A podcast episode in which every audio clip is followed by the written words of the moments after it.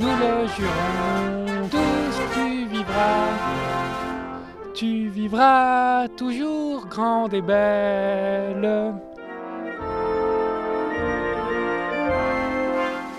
Ah, s'il avait une telle voix, moi je changerais de métier. Bonjour à vous tous qui nous écoutez pour ce deuxième épisode de Bye Bye Kingdom. Et aujourd'hui, on va parler de l'avenir de la monarchie dans une Belgique complètement fracturée, Pauline. En effet, Jean, une monarchie plus protocolaire, pourquoi pas, mais dans la même Belgique, ce n'est pas certain. Entre les indépendantistes flamands, les rattachistes wallons, la Belgique traverse une crise politique majeure de son histoire, et l'idée d'une Belgique confédérale ou divisée est plus que jamais d'actualité. Mais est-ce possible ? La meilleure façon de savoir, Pauline, c'est encore de le demander aux spécialistes, comme un avocat en droit constitutionnel. Eh bien, ça tombe bien, Nicolas Henry est avec nous. Alors, d'un point de vue juridique, ça peut être envisageable, hein. La Flandre pourrait devenir indépendante et décider de constituer un État indépendant. La Belgique pourrait même continuer à exister en étant territorialement réduite à la région wallonne.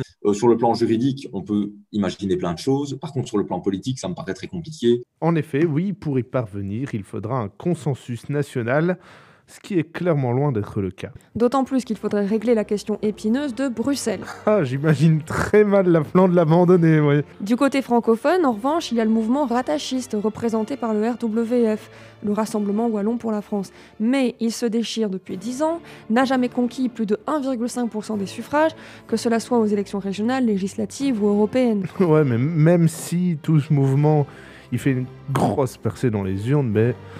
il faudrait encore imaginer que les Français veulent bien des Wallons.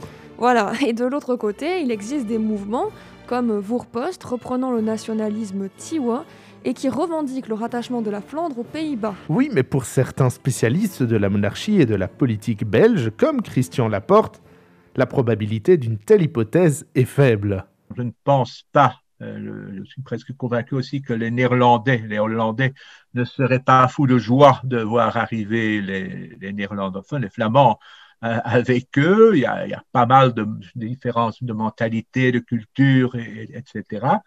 Bon, admettons, nous sommes entre nous, que la Flandre et la Wallonie deviennent, si pas rattachées à d'autres pays, indépendantes. Est-ce que juridiquement, la Belgique pourrait continuer à exister dans un territoire qui finalement se réduirait à la région de Bruxelles-Capitale ? D'après certains juristes, ce serait possible, hein, mais Bruxelles aurait un statut spécifique.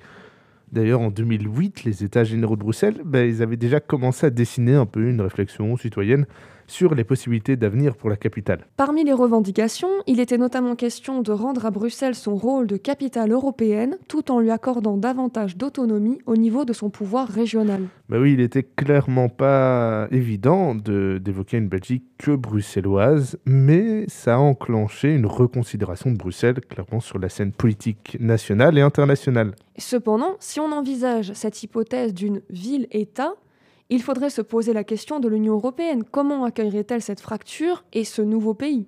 Oui, ce serait clairement un genre de Bruxelles comme à la Washington DC. Mais cette hypothèse rapprocherait le nouveau royaume de Belgique, qui compterait environ 1,2 million d'habitants, du Kosovo par exemple. Lui en compte 1,9 million. L'ancienne province serbe a déclaré son indépendance en 2008, mais elle n'est toujours pas reconnue comme un pays par l'Union européenne. Alors toujours en poursuivant notre hypothèse, nous avons posé la question à Nicolas Henry. Si le royaume de Belgique se limitait à Bruxelles-Capitale, qu'est-ce que cela signifierait pour la monarchie ? Si la constitution belge est toujours d'application et sur un territoire plus restreint et qu'elle ne change pas du point de vue du régime de gouvernement, alors ça ne changerait rien pour le chef d'État, si ce n'est qu'il se retrouverait à la tête d'un État territorialement beaucoup plus petit. Et puis, évidemment, il faut tenir compte aussi du fait que la Belgique est un État fédéral, donc il y aurait des changements quand même majeurs. Et à quoi pourrait ressembler ce royaume bruxellois et quelle serait la place de la monarchie dans cet État réduit ? À quoi ça ressemblerait, c'est ça la question ? Je crois que... à rien, mon gars. Moi, je pense qu'en fait, déjà, honnêtement, là, le roi... Pour moi, personnellement, il ne joue déjà pas un rôle hyper important pour ce qui est de la Belgique. Et donc, je pense que si la Belgique devait se diviser, il y aurait encore moins d'intérêt d'avoir un roi.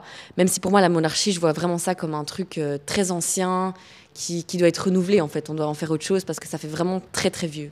Le roi, c'est la figure de la Belgique. de l'ensemble de la Belgique. Du coup, ouais. Si on sépare la Belgique et qu'on dit les Flamands d'un côté et les francophones de l'autre, le roi, il a plus sa place. Et soit il choisit un camp et du coup, ce serait bizarre. Soit, pour moi, je pense que dans ce cas-là, il serait totalement évincé et on parlerait plus du roi ni de monarchie, quoi.